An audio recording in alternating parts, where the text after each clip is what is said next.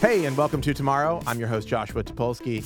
Today on the podcast, we discuss Tom Cruise, Cruise, comma, Thomas, and the cruise missile. I don't want to waste one minute. Let's get right into it.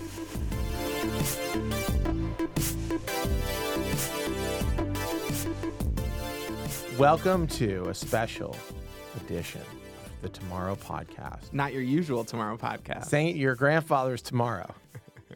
Uh, I'm, of course, here with Ryan Houlihan. Still here, still trapped in this room. Have I ever talked to you about the restaurant Houlihan's in Pittsburgh? I think we have briefly. They had talked very about good it. ranch dressing. That's all I could tell you. I think it's owned by the Hershey's company, and I used to get asked when I was a kid, like, "Do- "Did your that- family own that restaurant?" that it's true? like, if I owned that restaurant, I wouldn't be talking to you. exactly. You're like, I wouldn't be buying street drugs from you. yeah, actually. Uh, uh, w- uh, Houlihan's, I think their salads also had very big croutons. That's another. They've got a memory. wacky menu, Mm, like a big menu full of like weird things. mm. They're still open. You can go to Houlihan's. My memory is that it was like kind of a, an off-brand TGI Fridays. yeah, yeah, with like with But, like, like, silly better. choices. it's like better than TGI. yeah, they, Fridays. they, I mean, they were trying to compete. I mean, I want to. I don't want to. I'm not trying to shit talk our sponsor, TGI Fridays. oh, by the way, this tomorrow is brought to you by TGI, TGI Fridays. Fridays. Get those fried string beans. Yeah, they They're have pretty like, good. You can two people can eat two h- adult humans can eat a dinner for ten dollars. That seems okay, right? hmm That dinner is basically lean cuisine, but you're in a fun place with crazy shit on the wall. I think so. Didn't TJ Fridays do a redesign where they have like they took all the flair off the walls? Oh, I missed the flair then. anyhow, anyhow, Anyhow, that's not here. What we're here to discuss. uh, this is a special bonus so episode this because is- you're you're missing. I'm missing an action. This week. missing, missing. Where on- in the world I'm on is a mission. Carmen I'm on a- Topolsky? That's right.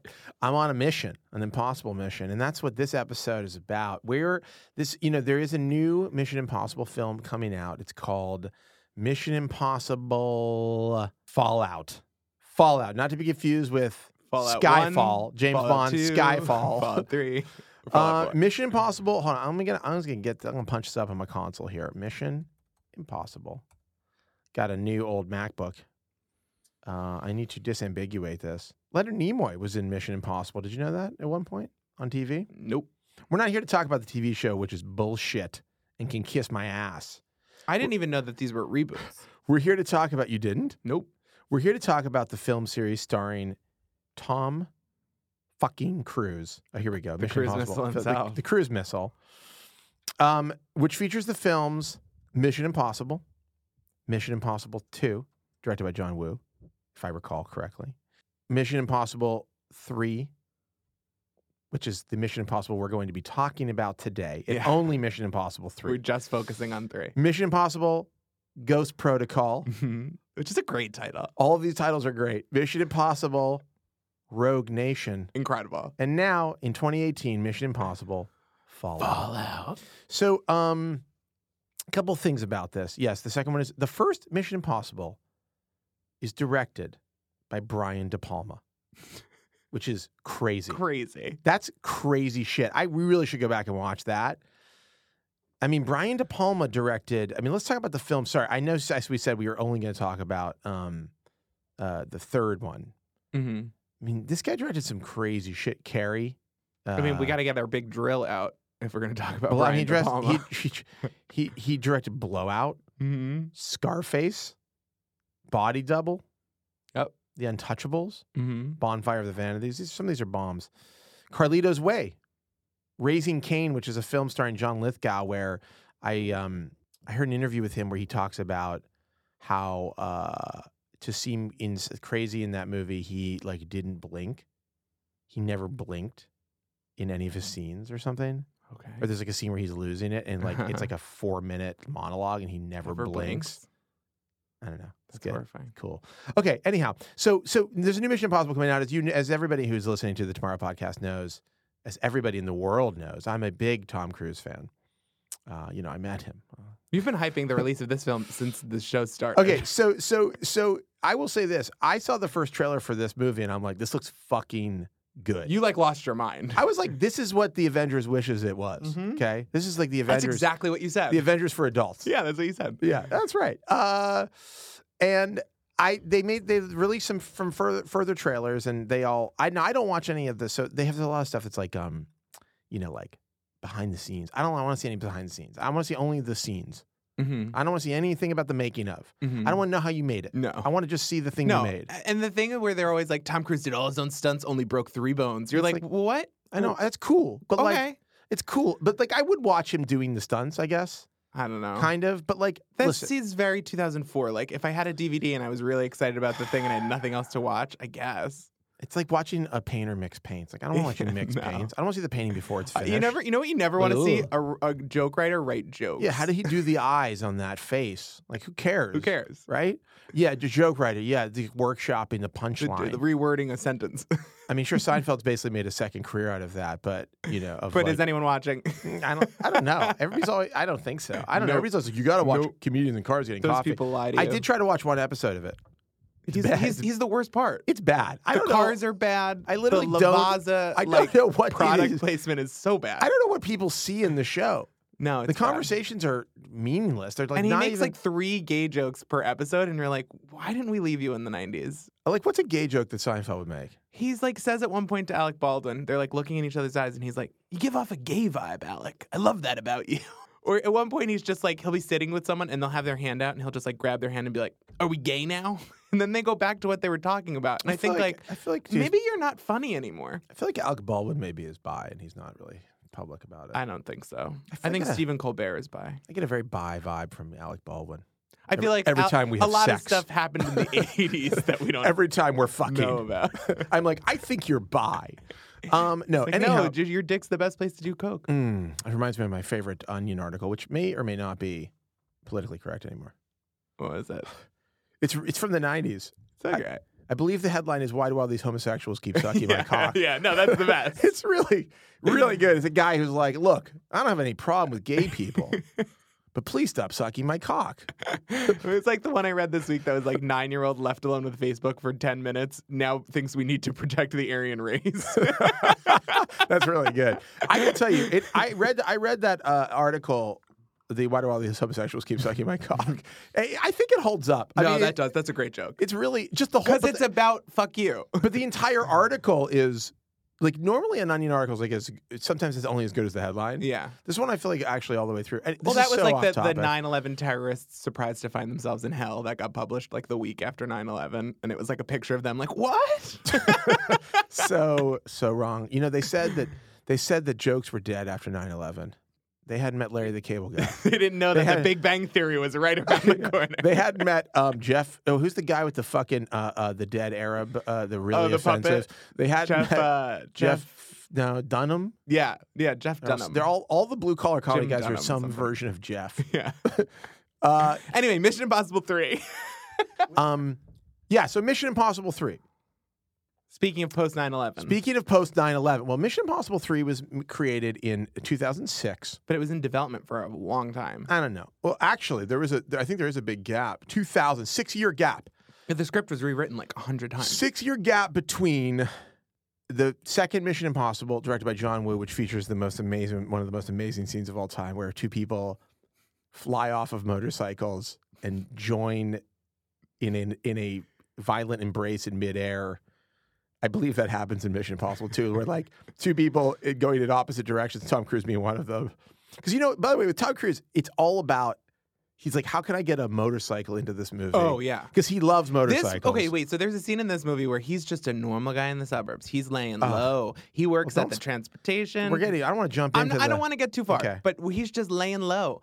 And then we immediately cut to him looking cool as shit on a motorcycle. And you're like, that's not lying low. There's also like a scene in the garage. I noticed he takes a call in the garage or whatever, Yeah. and there's a motorcycle in the background. Yeah. I was kind of like, "What's your explanation for?" I guess you're just like a suburban guy with a motorcycle. Okay, so anyhow, Mission Impossible Three. The so first off, the movie is the first film directed. uh, I so uh, let me sorry. Let me go back. I think Mission Impossible Three is the best Mission Impossible. Yeah. I think it's a controversial statement. I don't know how people feel. I think a lot of people really have loved the last two. I think if you could objectively look at them outside of the context of like when they came out and all that stuff, I think be- people might be able to agree with you. they're going to have to agree with me at the end of this podcast because they'll realize that I have empirical data to support my assertion. Um, I think Mission Impossible 3 is the best Mission Impossible, but here's some things you should know about it. First off, it's directed by J.J. Abrams. It's the first film directed by J.J. Abrams. And in my opinion, it's the best film directed by J.J. Abrams. if you cut out one scene of last of um, the Force Awakens, I, I think it would be better, but you can't. So, what scene? um, that scene with the space monster, where they're all it's like a it's like a it's The like tentacle? a tentacle The thing. tentacle monster? What a what a fucking drag on that entire film. What a wa- I hate that scene. I would ju- I would cut that out and it'd be a perfect film. This movie's so You know, it's lean funny, and I didn't tight. even- I didn't even this think movie's of- like a like a like a, like the abs of a teenager. It is Wow. so That's, lean. uh, like an 18 year old or older. Oh yeah, no. Not, not, not, not Uh, anybody. yeah. slim 19 year old. Yeah, yeah, yeah. Okay. All right. Just want to make sure that, you know, I don't want our sponsor, TGI Fridays, to get upset about any Uh, listen, impropriety. I know it's a family brand. I mean, sh- I mean, sure, we've been talking about cocksucking, but that's that's brand That's safe. kosher. That's brand safe. it's kosher. That's very good. Um, it's the he he co-wrote it. He al- the other writers are um, uh, Alex Kurtzman and Roberto. I think it's pronounced Orsi. Mm-hmm. So these guys are really famous for a couple of things that that everybody here should know, but most importantly, um, Star Trek. well, they did they did the Star Trek reboot with Abrams, Another lean film. um, uh, but I think uh, I want to say Roberta Orsi also did. No, these are all the same. Yeah, um, Transformers, One of them did Sleepy Hollow. the original Transformers. Um, uh, hold on a second. Uh, whatever, it doesn't matter. And some real shit. I mean, everybody does their own garbage. Ugh. Oh, they did the Mummy. That was a bomb. The original Transformers was the closest that those movies got to being movies. You know, the Mummy was an attempt to start a new. I mean, I'm sure everybody Uh, knows the Dark this. Universe. the Dark Universe, which was going to be, you know, Tom Cruise. I guess was going to be the the he was going to be the um uh. Uh, he was going to be the uh, Iron Man of the Dark, dark and you know Universe what? or whatever. I feel like that could have worked if you didn't start it out by saying like we're gonna make a universe. Just make the movies. Why make The Mummy as the movie though? I, I don't know. I Like don't know. The Mummy. First off, It would The be Mummy. Frankenstein. first right? off- you start with Dracula. Yes, The Mummy. Right, that's right. The Mummy. First off, had a series of great films starring Brendan Fraser. Ugh. That At- cannot at- be im- at- at his the best. original Mummy. Rachel actually, Weisz. the first Mummy is actually really a good It's movie. an incredible movie and a great It's a ride. great. It's. I haven't been on the ride. The ride's great. This is. I'm glad that we're staying on topic. I love that about us. Okay, so so now here's the most important thing you need to know about Mission Impossible Three. It's a long episode of Alias. Okay, I've never seen an episode of Alias, so I can't help you there. it is, I do know there's like I feel like but there's Alias a- is a great show. Philip Seymour Hoffman is the villain, Yeah, and he is fucking amazing. he's so good. He's fucking amazing in this movie. I miss him. He plays a character named Owen Davian, who is like Davian. who is like you know, he's a perfect villain. Yeah, He's like a blonde-haired white guy. yeah. He's a little campy. Yeah, a little campy. Just, a- just enough. Just that Philip but Seymour terrifying. Hoffman touch. Oh, he is he's Terrifying. Scary as shit. When he's like, "I will kill you," Ugh. I believed him. He's terrifying. His voice is terrifying. Yeah. He's like a little bit like his voice. I mean, Philip Seymour Hoffman always had a voice that was very distinct. yeah, I feel like he's a little he's buff- like Jeremy Irons. but he's a little Buffalo Bill in this one. yeah, He's got a little kind of like I wouldn't be surprised if he wasn't sort of referencing talking about Buffalo Bill from Silence of the Lambs, the great romantic comedy Silence of the Lambs. it puts the lotion in the basket. You know, um, uh, but anyhow, TJ Fridays. amazing TJ Fridays. It puts the lotion in the basket. Um, it With rubs it chicken rubs the tenders. lotion on its skin, or it gets the hose again. T- only at TJ Fridays. um, Billy Crudup, who Crudup is like, you know, I don't know what to say about Crudup. He's the perfectly cast in this film, in He's my so opinion. hot. And Winton, feel free to chime in because I know you also watch Mission Everyone in this Impossible. movie is hot. You like Crudup. So here's my me- whenever I think of Billy Crudup, I think about the story about how he left his uh, pregnant wife for Claire Danes.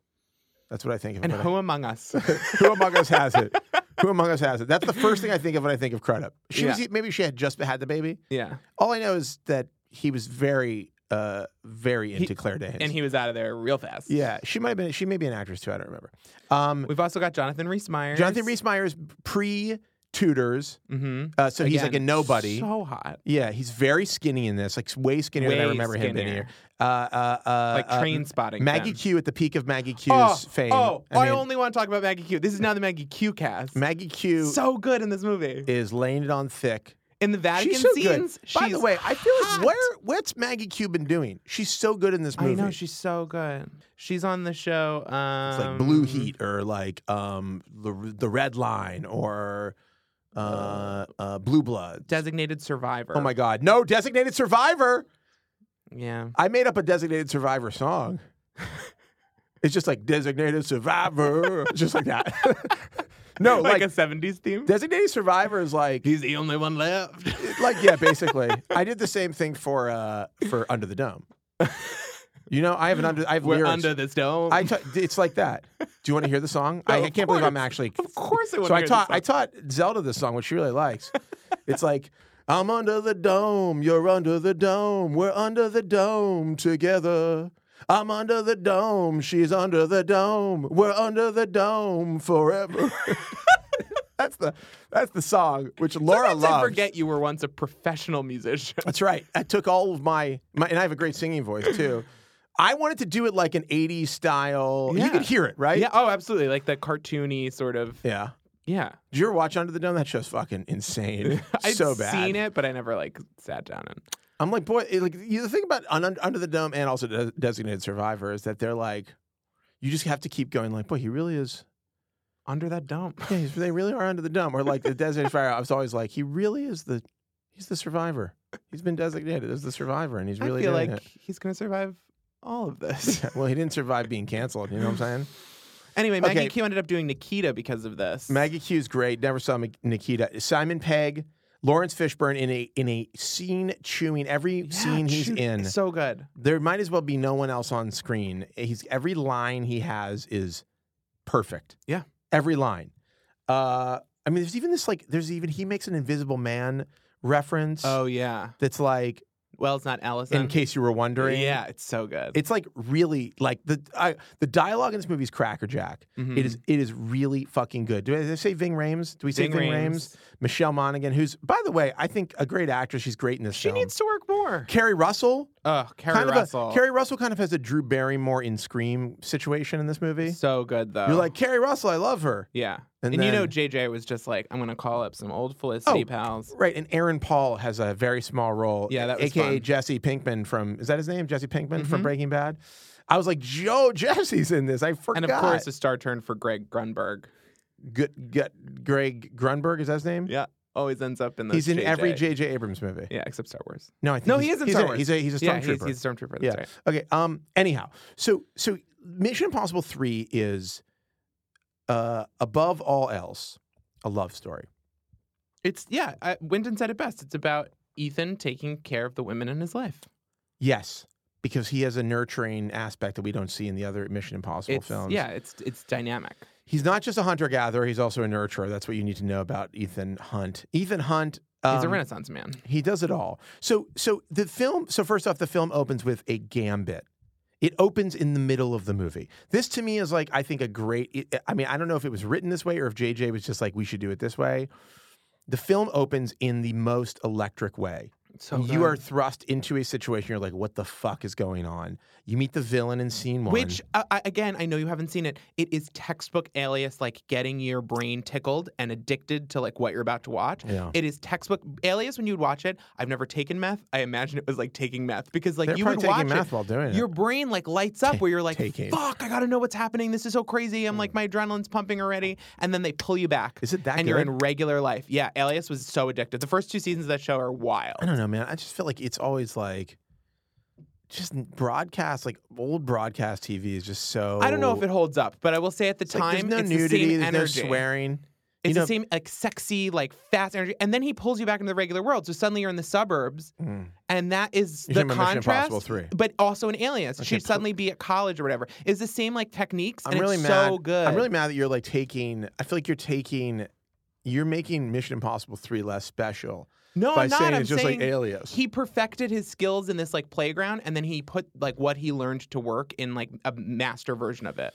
I also think that Alias, is, the pilot of Alias, is one of the best movies ever. Like it's a great movie. I guess I'll have to watch it now. You enter the film in a jarring moment. It's it's emotional. It's str- in- intense. Um, you see, you get introduced to all sorts of things, and you're not really sure what's happening, but you are. It's intense. Now Tom Cruise goes through some of. I think does some. I actually think he does some of his finest acting in this film. Yeah, But they do a I always thing. forget he's such a good actor, and he's so hot. Yeah, Like he's the hating very him attractive. for Scientology stuff He's very make, attractive. really clouds how talented he truly. is. you gotta, you gotta, you gotta get, you gotta get over that stuff because his the power of Cruise shines through. He's so good. Um, the but they do this thing where where you know whatever. If you're watching this, I'm sorry, like there's gonna be spoilers because we, uh, we're talking about Mission Impossible three, and it's from it's 2006. like You're 12. fine. It's 12 years You're old or fine. something. Like it's you know, I'm, I'm bad at math. It's how many years is it? Uh, the kids in middle school. It's 12. 12 years. Yeah. At any rate, the kids in middle school. Like for tw- after 12 years, you could have raised a middle schooler. Oh, sure. At any rate, um, you know, they he goes through this. He's bargaining with uh, with Philip Seymour Hoffman, with Owen uh, Owen Davian. Is that his name? Yeah. Mhm. and and he's going through like these all of these options of bargaining and it's like tough guy bargaining and then like sensitive bargaining and then like okay i'll get you what you want bargaining and then like you know sad Like stages bargaining. of grief. yeah it's like sta- it's like all of these i mean for all i know they actually use the stages of grief as the model And we to should watch Tom Cruise use those different line reads. yeah yeah So good. i mean he goes through each and thing you buy it every time. until you're like he's crying he's in tears and you're like fuck cruz is really turning it on yeah. Anyhow, so then it's just Crackerjack opening, incredible beginning, and then smash cut to Tom Cruise in suburbia. It's almost like irreversible. It's almost like it's li- very much like, uh, in a way, like it maybe it. I think they came out the same year, but um, you know, it's like you see Tom Cruise, the Family Man. It's incre- a lot of heart, very naturalistic. Nothing feels forced. I mean, Tom Cruise, you see his full range, but everybody's great in it. Um, and I just think like this film has something so special. It's so propulsive. I mean, it just does not. And I don't mean propulsive in the way that like everything no, is a it's set piece. lean. It just goes. It just moves like. It just moves fluidly, and effortlessly, right? So the setup is basically this: Tom Cruise is, has settled down. He's no longer in the field. It's six years later. He's from- training. since his last mission. Um, he's training new recruits uh, to get out in the field and become uh, Impossible Mission Force members. Which, by the way, let, lest we forget, they rem- do remind us in this film at the end that he works for the IMF, which is the Impossible Mission Force. I laughed out loud at that. I mean, yeah. Come well, you don't rem- you don't know. They say they definitely say it somewhere, but like the nobody's original talking about it. TV series, they're real stuck on uh, using that nomenclature. I mean, Crudup. So Crudup calls him up. He's like, "I got to talk to you." He's at home having a party because he just got engaged to the beautiful Michelle Monaghan, and uh, you know he goes out, talks to Crudup at But a you see 7 little spy skills. You see little things that he still is able to do. Yeah, he reads lips. They show Stuff him like reading that. lips. yeah. They which is- plant a lot of little like great. They're like- Chekhov's guns. yeah, there's like clues, Yeah. so that later on we realize that maybe his his uh, wife, because they get married before he goes and does one more mission, um, that his wife maybe wasn't as surprised as we all thought that she would be about his um, Yeah. you know, about his spy life because he supposedly works at the DOT. Is Yeah. that what it's the, Depart- yeah. the dot, right? The Virginia Department of Transportation. I Right. think. That's his that's his uh, cover. Anyhow, so so so what happens very quickly is we learn that one of his uh, trainees has been taken hostage by Owen Davian, and he's got to go. They ask him; he's not in the field anymore, but they're like, "You're the best we've got." And it's a real offer. He didn't have to take it. He didn't have to take it. He could have gone home and sat down, and his life would have been probably fine. Yeah. Um, Owen Davian is trying to procure or has this thing called the rabbit's foot, which is the we never learn what the rabbit's It's foot the is. MacGuffin. And I think at Winton pointed this out, and I 100% agree. The reason this film works is that we don't get caught up on what the rabbit's foot is or what it could do or where. Like, it- it's just, it is a de- plot device, and it is purely a plot device. And Yeah. Ethan Hunt's disinterest in it, Yeah. it, it reinforces how interested he is in like helping the people instead of like what what is this biological is it a weapon is it a thing is it a th-? we don't even he doesn't care he cares about helping the people he wants to help and getting out Yeah. and that is such a strong Like that helps this film so much because the horrible part of Alias or the horrible part of other spy things is when we get so caught in the like mysterious like mystery box thing where you're like, what could the answer be and what is this thing and what, how will it affect the world? Like it, that stuff is not interesting. It's not character driven. Yeah. But JJ knew like just give him a MacGuffin. He'll Yeah. chase it down. Yeah. And like let's watch the fucking camp drag of going to the Vatican or whatever shit we're gonna do. Like yeah, that- that's I mean, so they, fun. They, they do look just like every Mission Impossible movie. They have to have these like massive. Set pieces. I- Did they blow up the Vatican in one of the other ones in like Rogue Nation? I don't know. I think they blow up I the don't Vatican remember. in Rogue Nation, actually. But but so you know, um, so in essence, uh, something goes horribly wrong on the rescue mission, and uh, They're we- trying to rescue Carrie Russell, Yeah, who's and- a tour de force actress. who- amazing in Showing this film. you what the Americans will be. By the way, this movie's fucking dark. I have to say, I said while we were watching, I was like, I can't believe this is a PG thirteen movie. It's dark. It's really dark. I mean, it's heavy. It's not kid stuff. I would never take a thirteen year old to see that film. no. They would not understand what is going on in the movie. I mean, No, yeah, there's nor great, would you want there's them great to. action sequences. But long and short is like uh, Carrie Russell doesn't make it. Sorry, spoiler alert. Um, Drew and Barrymore's. we learn we learn uh, we learn about. Uh, I think we get a sense of how um, uh, the the lengths to which Owen Davian will go to get with, to get the things that he wants and to It protect raises the stakes. and to protect himself. And um, you know, you know, Cruz has to go rogue. Got to go rogue and catch capture Davian with the help of Billy Crudup. He's doing what the government can't authorize He's him doing to what the do. government cannot authorize him to do. And and and uh, and uh, you know, there's this great sort of tension between Lawrence Fishburne and Crudup. They have a scene where they review the mission after they they you know uh, fail to bring back Carrie Russell alive, and um, this is the scene where the Ellison the Ellison Wells Ellison comment is. Mhm. But um, you know, Fishburne is this, you know, the perfect character to be chewing people out. And to play with our assumptions because he comes off so abrasive and you're like, well, fuck this guy. Yeah. No, no, no. I mean, he's the perfect like ch- chief, police chief who's like, give Yeah. me your give me your badge and gun. And you're like, I can't trust this organization. Yeah. Um, and Crudup is the perfect person to get yelled at because he has a face that you just want to yell at. hmm Um, and uh, anyhow, so so so it turns into a hunt for a hunt for Owen Davian, and they they launch this you know elaborate scheme where they like. So for, also, there's a lot. Okay, one of the things in this movie that is very important is that there's a lot of things that without those things that are probably well, they definitely at least one of them is completely fake devices that Yeah. are necessary I mean- to make this movie function. Okay, I mean, complete technological wizardry nonsense. so one of the main pieces is a is a is a mask that can be created from a set of photos of a person that is ap- applied to your face and basically is indistinguishable from. This is another alias holdover, which is like magical technology Yeah, that like yeah. like there's doubles, everybody can look the same, and like all you need Yeah. is to just copy their voice and like that's I mean, it's very cool the way they do it. It's like this feels like like a thing you could do maybe. I think we were more believable of this stuff in the two thousands. I don't know. I don't know. It's at any rate. uh, So they have to make essentially Tom Cruise. So this is the other thing is this basically has a face off. The movie Face Off has a it has a subplot that is Face Off. Yeah. where Philip Seymour Hoffman plays Tom Cruise playing Philip Seymour Hoffman, Yeah. you know? Uh, and it's uh, it's excellent seamless. because the whole time I think like Tom Cruise is great in this role, and I'm like, Yeah, no, he it's wasn't even in seamless. there. it's seamless. and like the, when they put the mask on and take it off, it feels like there's very little like you can't really. It's like yeah, there's a little CGI, but it's uh, it's not that detectable. Also, this film is uh, filled with practical effects. yeah, I mean, it's also pre like the CGI wave, really, like Yeah. the overwhelming wave, but it is filled with practical effects, which I think makes a lot of it much more visceral. I mean, I'm a you know big practical me effects Mm-hmm. too. I fan. thought that the whole time. so so long and short is like um, the important thing is that there's a flip in the in the film, right? The flip is that is that you know everything's going well and that it isn't.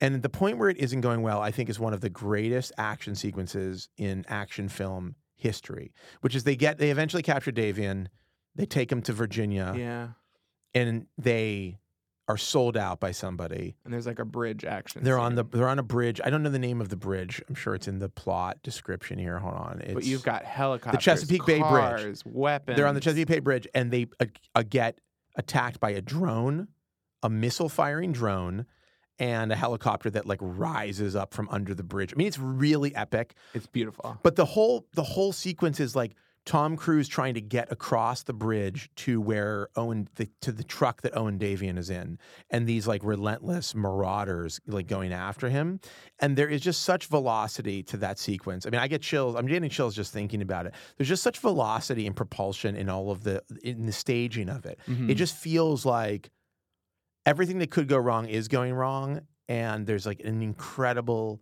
intensity to it, and like you know the heroes are losing yeah. which is great. And then that kind of that goes further, right? They kidnap his wife. Now Owen Davian has this like bone to pick with him because he basically tortured him Mm-hmm. while he had him. I think it's also commentary on. I mean, it's it's definitely like, um, there's a lot of commentary, subtle commentary about the government and about America and about And later when we get to the twist, that's very heavy on the like, can America control the world? Yes. And like, Yes. I mean, there is a, absolutely like a 9 11 undercurrent to all of it. Uh, North Korea gets a mention. I mean, Owen Davian is like provided. he's basically Paul Manafort or whatever. Yeah, he's like, well, he's like a free agent, uh, International like arms terror, dealer, terror broker. terror- Yeah. Um, but anyhow, so, so, so then it becomes a chase, it becomes a race against time, right? And, and, and it's Ethan Hunt going fully rogue with his crew. You know, an amazing, there's an amazing set piece in, where's it, Shanghai? Mhm. I think you know, and and and uh, it, it's very like it, there's nothing, there's no, it's not like an M Night Shyamalan situation. There's no major, t- there's a twist which is you think there's a guy who's selling out Ethan Hunt, but it's actually the other guy who's selling out Ethan Hunt. Yeah, the guy he But- chose to trust was the wrong one. But there's a wonderful sequence. They basically are like Lawrence Fishburne is has uh, you know they kind of have this reveal where it's like Lawrence Fishburne is the bad guy. He's been con- he's been in communication with Owen Davian because he talks about how his whole mission. Fishburne talks about how his whole mission there was to become was to get Owen Davian, and uh, but there's this great scene where they've captured Tom Cruise after this chase after his wife gets kidnapped. They capture him. He's mm, Hannibal Lecter on a table. He's got the mouth guard over his mouth. Mhm. He's pinned down Oh, excellent. and and and Lawrence Fishburne is like he gives this he has this like it's not a monologue exactly but he's talking to him about what happened and he's like we're just going to slow things down which I think is an amazing line it is like such a perfect line for the moment because you're like holy shit it's been breakneck and this guy needs to get to his wife he only has so much time and then like he's like we're going to slow things down you're like this is the worst possible thing you could hear at that moment but he has this line where he leans over uh, Ethan Hunt Tom Cruise the great cruise missile and he's like he was like um he says something to the effect of you you're looking at me with those um judgmental eyes but make no mistake about it i will bleed on the flag to make sure it stays red Yeah. which is just like such a great weird line It's Eh, so 9 11. it's very 9-11 It's very 9-11 um And it's weird in this moment of being like America is the institution we must defend to like all like death. Like it's an it's an interesting like from a military perspective to hear that line today. Yeah, I mean, you know, this was at a time when it was all about these external threats uh, that were that felt much more real, Mm-hmm. and uh, you know, it, it was like the heyday of I feel like it was like peak terrorism. It was like you know, pre-Obama, we were many years into the Iraq. It was like War. America is is is the like the jewel of the world that needs to be protected. Yeah. and Everyone's after her. Yeah, and like it was like a weird and so the in this movie like you get doubt where you're like oh maybe like the gut someone in the government's corrupt like maybe this like like z- like Yeah. zeal for nationalism isn't real and like what Yeah. if everyone in the government's just out for themselves and then like it subverts that and then says like no actually the higher up you go the more patriotic it gets Yeah, exactly. which is a And- weird statement and then the but big- it was fun and then the big twist is like the kind of the twist, like, well, Yeah. okay, the rabbit's foot is some kind of weapon. We don't know what kind of it's a weapon. it is. biohazard But there, but but Billy Crudup, who's the real villain and sort of the real mastermind, is using uh, Davian to sell it to terrorist groups so that then they can launch preemptive strikes on presumably on on their countries on countries, right? and then So- rebuild democracies in those countries, which he's like, America's so good at. Which like, right, mm, I don't it's know if funny. that's Well, true. I mean, at that point, it was like maybe maybe America will be good at it, but like Ugh. it didn't. He's you like, know. we'll build roads and hospitals. It's like we can't do that. here. Yeah. weird to watch now. well, I mean, the, the thing, the, the rhetoric around Iraq was, I mean, I think this is Yeah. the point where the, that rhetoric had started to really become clear that Turn. it had fallen apart. But like, you know, the rhetoric was like, oh, we're going to bring democracy to the world, and it's like Mission Billy, impo- impossible. Mission accomplished. Yeah, exactly. and Crudup's Crudup's uh, his idea is like I'm tired of waiting around for America and democracy to reach wherever, Like, right? I'm gonna make it happen. it's sort of interesting motivation. I mean, it's, it's It is. I, believe it. It's Yeah. believable. uh, It's believable in the context of this film. Absolutely, and in the context of the time, like I'm like looking at it, uh, and especially with hindsight, I'm like, this is a actually really fun. but I just think I just think that it's the the movie's so entertaining. It's so tight. it's so tight. It's electric. It's two hours. Over but it, two hours. It It moves. moves, really you quickly. do not waste any time. I mean, it is it is thrilling. Even the Um, little scenes in the Vatican or whatever between like Maggie Q and Jonathan Rhys Meyers have like little banter. You're like, this is Right. quick fun. Two seconds, it's over. I feel like they latently were developing a relationship between Jonathan Rhys Meyers and Maggie Q that like they kind of like you They're kind like, of maybe there'll be a spinoff. Well, because he c- talks about how you know there's a big thing. Ving Rhames the whole time is telling Ethan he's like, you can't have a wife, you can't have get have a relationship. It'll always be screwed up. It's like he's like, nah, it'll be f- I'm different than you. It's like, nah, maybe your wife's gonna get kidnapped Yeah. in fi- literally five minutes. Yeah. Um, but uh, but then there's like kind of a weird thing I feel like going on between Maggie Q and Jonathan Rhys Meyers, where because he, he's talking about how he loves not having real relationships, but then there's a couple of glances that I feel like are meant to. she like in- teaches him her prayer or whatever. Yes, yes, that's you're right. She's like some prayer to bring her lost dog or cat back or something. Anyhow, so so uh, let's talk for a second. So the film is great. If you haven't seen it, I think it's I think in some ways, What's your favorite part of the film? What's your favorite thing about this film? wow, there's so many. It's a great question. It's not my favorite movie, mind you. No, I know, My but I favorite mean, Mission like when you were Impossible. watching it, you were like, I mean, I think is it the opening scene? I love the way it opens. I do. I I th- I I think I got to say the bridge sequence is so you're just like it's like watching you kn- it's like it's it's going so badly. And there's just this wonderful exchanges like Ving Rhames is like runs over like somebody got shot cuz like a, there's regular people on the bridge and he's Yeah. like trying to help people who got shot and then like he like tells Ethan there's like this gun, there's like a, a an automatic rifle in the truck that they were in, and he's like or in the other truck in the convoy, and he's like trying to get to it.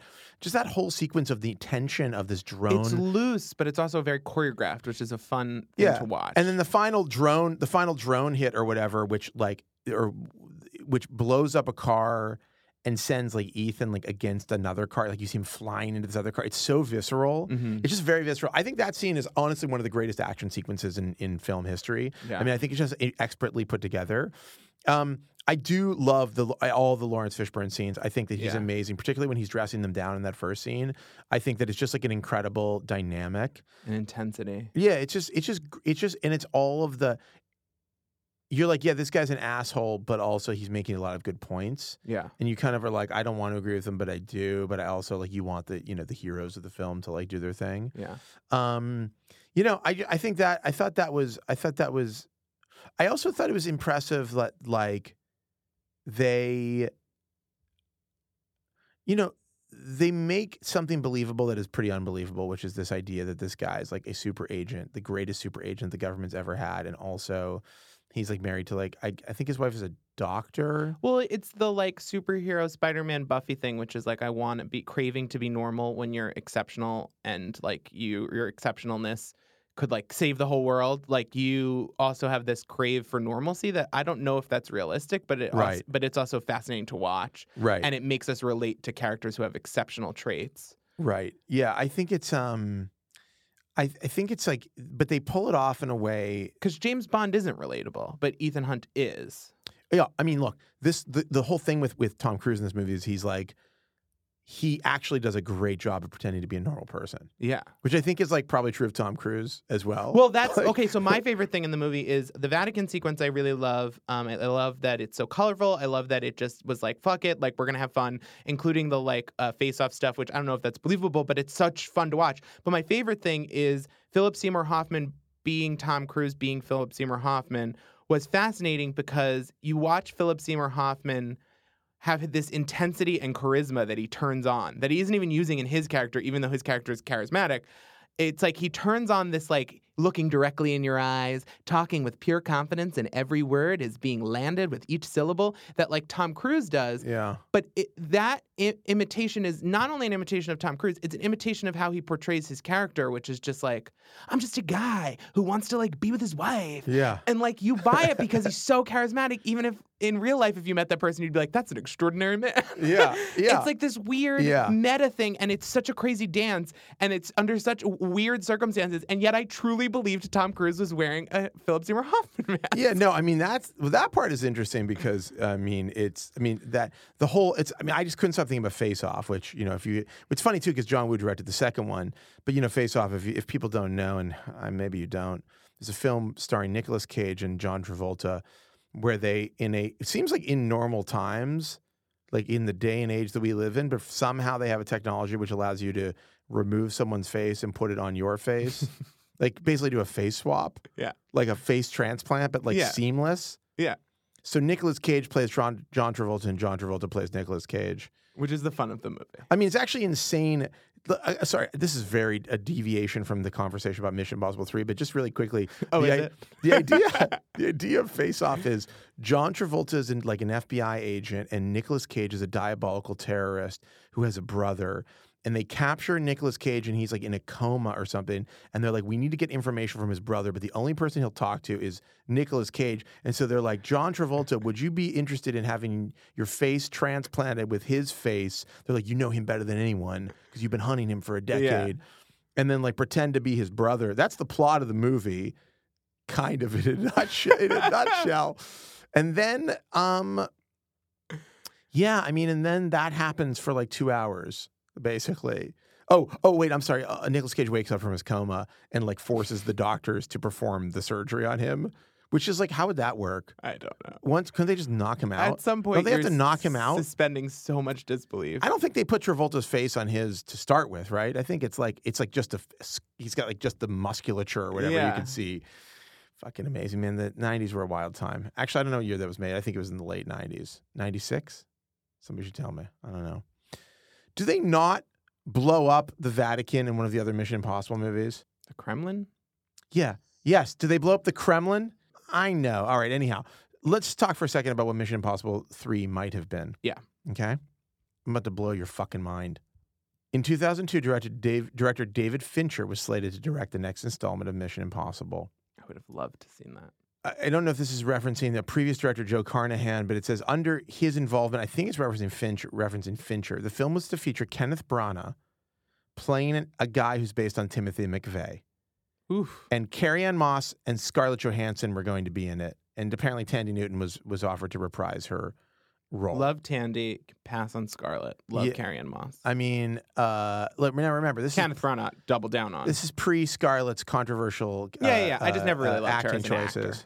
Scarlett Johansson is her new thing is that she's going to play every she's gonna every try to play minority but every- white. Yeah, she's gonna be Which like is a everybody minority, but a white woman. every is her- every class and gender besides white woman. She's like in the next film. She's gonna be a Trans man. She's like a tall Jewish guy who runs a blog.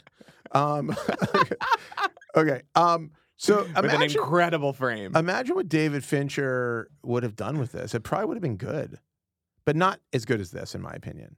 I think that this is the direction that Mission Impossible should have gone in at the time and now, which is like funner, looser, adventure-y. David Fincher, I love, and I would love to see him do a movie like this, but I don't know that he he does not like a fun, like it, I, I love David Fincher. It's there's less of a like an imaginative whimsy, and I think that that it, that's the fun of the Mission Impossible movies is that more of like an anything can happen sort of feeling. Do you know about this trapped in the closet controversy around Mission Yeah, Impossible I 3? did know I've about never, this. I've never, I did not know anything about this.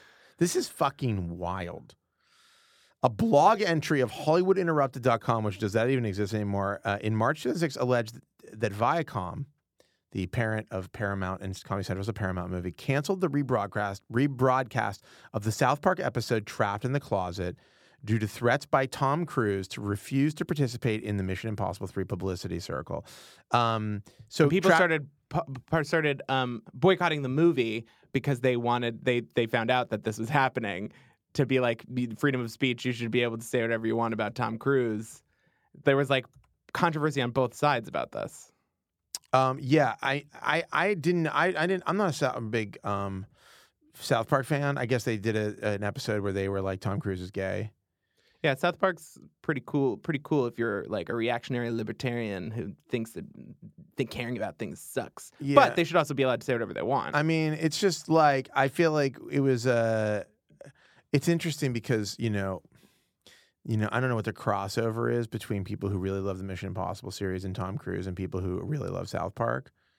Yeah, I I, don't think it's know. enough of an audience that I don't think that that would have impacted anything. I think Tom Cruise is personally mad about that episode. Yeah, I'm trying to imagine the, how this played out.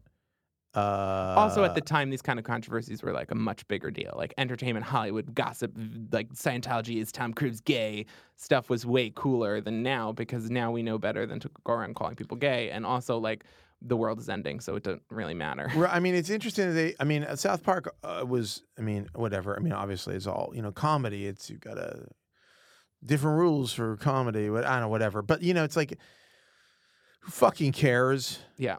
I mean, honestly, if Tom Cruise is gay and doesn't want to tell people about it, who gives a shit? I mean, I don't. Also, like, uh, you're gay if you say you're gay. I mean, Nick Denton always made this argument. It was this whole argument about Peter Thiel, which is like it's good for, for other people who are thinking about coming out of the closet to see, you know, people who are in the public.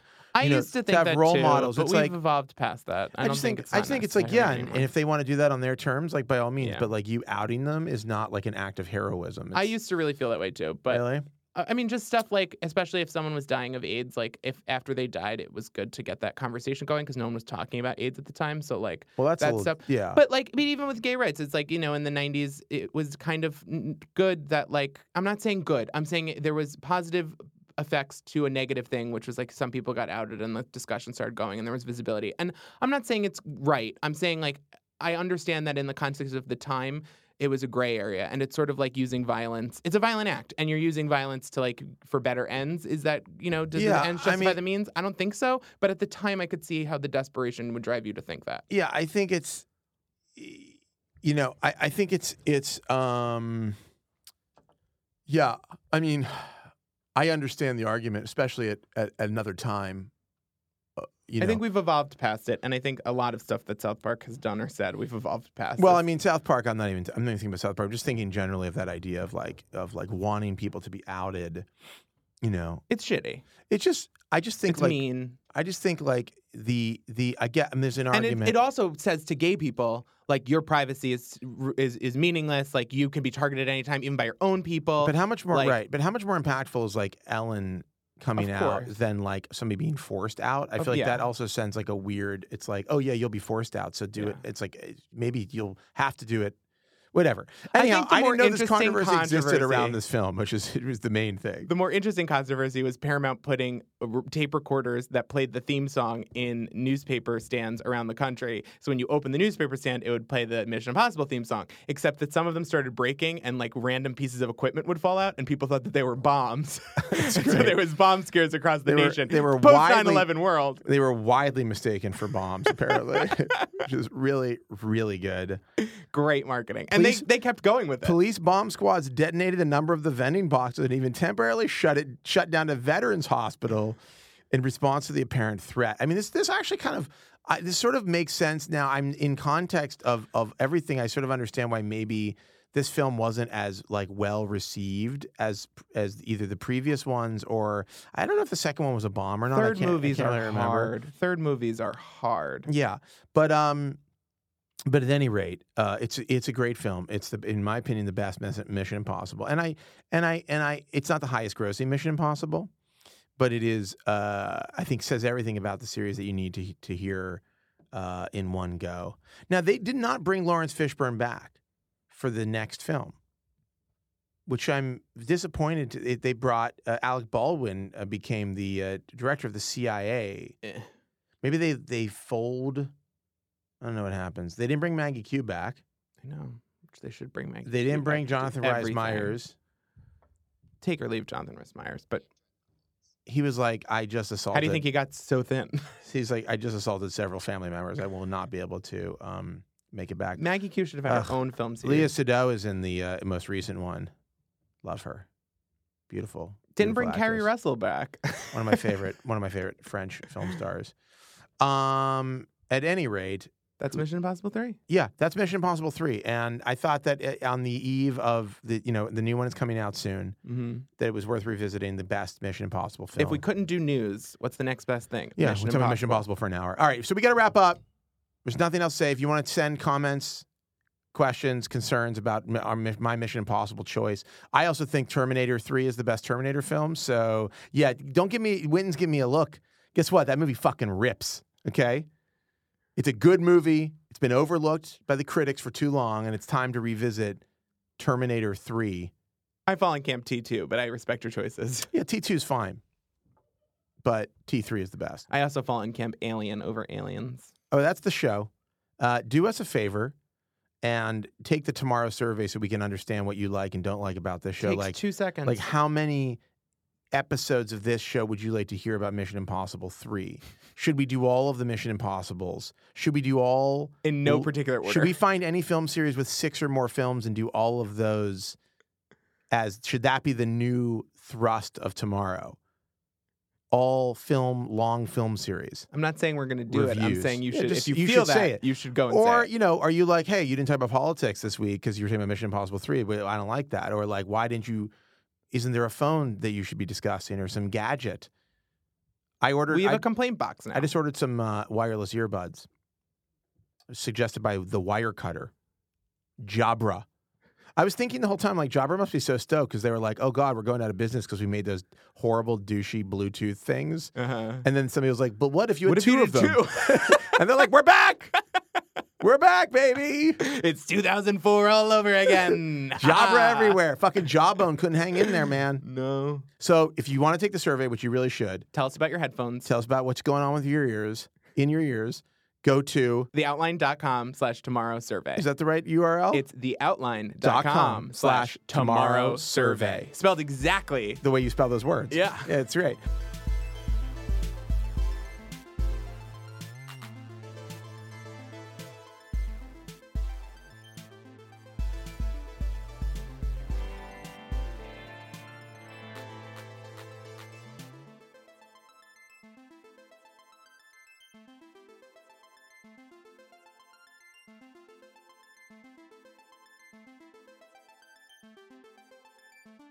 Well, that is our show for this week. We'll be back next week with more tomorrow. And as always, I wish you and your family the very best.